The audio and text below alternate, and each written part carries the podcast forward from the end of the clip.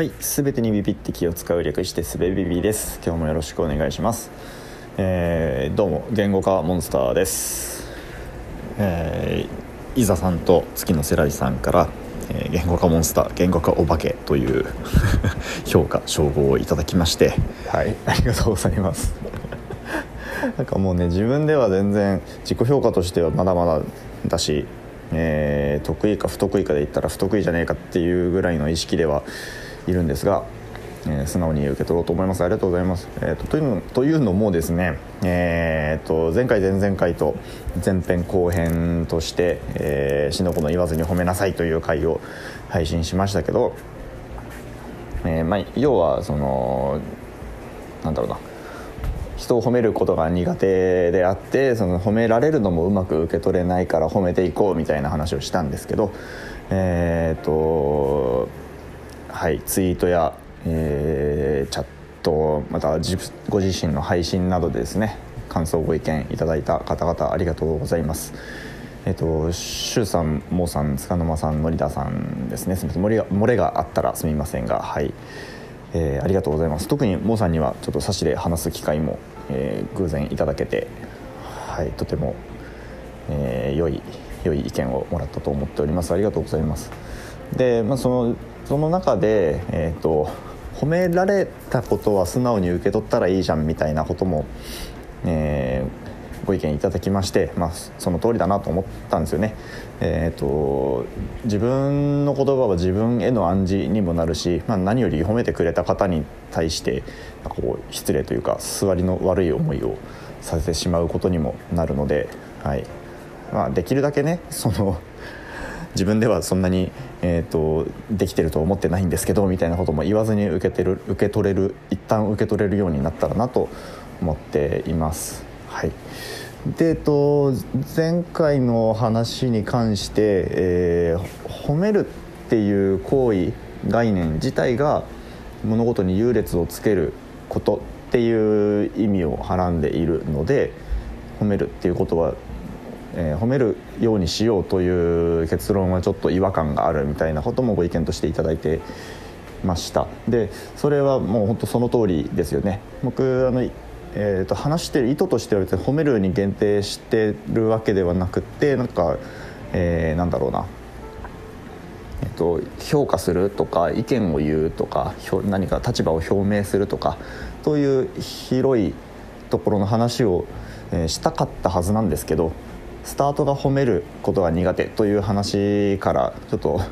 えー石が転がるように話が、えー、と自己自己分析みたいな風に転がっていったのでそのまま引っ張られて結論が褒めることみたいになってしまったんですけどはい。えーやりたいのはですね今改めてまとめるとうんとちょっとまた抽象的な言い方になりますけど、えーなんか自分の意識としては周りはみんな本物なのにそこに自分一人擬態して紛れ込んでいる偽物みたいな意識でいるわけですよね。どんなどんなところに属していても、えー、とみんな完璧にできているように見える。なんかちょっと、えー失敗したとかおかしなふざけたようなところがあったとしてもそれは、えー意図的にわざと戦略的に、えー分かってやっているみたいな風に見えるんですよね。やっぱ他人ってね。隣の芝は青く見えるじゃないですけど。でそこに自分は一生懸命やってあんまりできないみたいなことで一人だけ偽物が紛れ込んでいるみたいな意識でいるいたんでいるんですけど。でもえー、とみんなそうなんですよね。まだ腹落ちはしてないんですけどみんなそうである方がこう論理的にありえるというかそっちの方が、えー分析認識としては正しいのかな近いのかなと思うようになりました。えー、とそれと、うん、でその自分はリハビリというか練習としてこれから何を意識していくのかっていうことについてうん前回は、ね、褒めるようにしようみたいなことを言いましたけどもうちょっとさっきの、えっと、褒めるに限定しない言い方を探すべきだなと思ってで今のところ考えてるのがこれもまた抽象的な言い方になってしまうんですけど、えー、と自分の言動に体重を乗せるみたいなイメージです。えーと、どういうことかっていうとその今までは人を褒めるとか評価するっていうことを、まあ、やってないかと言われたらやってはいるんですよだけどそれはなんかその自分が立ってる場所が揺らがない範囲でやってるんですよねなんかその手指先でちょいちょいって意見してるみたいな,、うん、なんかそのその意見したことがとか褒めたことが全然的外れだとか否定されたとかがあっても、えー、自分は何も痛手を被らないというか、うんと、ああそうだったんだ。いや悪いことをしたなとか、えー、自分は、えーとちゃんとその人を見れてなかったなとかそういう自分にフィードバックが返ってこないぐらいの力の入れ方でしか人を評価していなかったと思うんですけどえーと、とそこに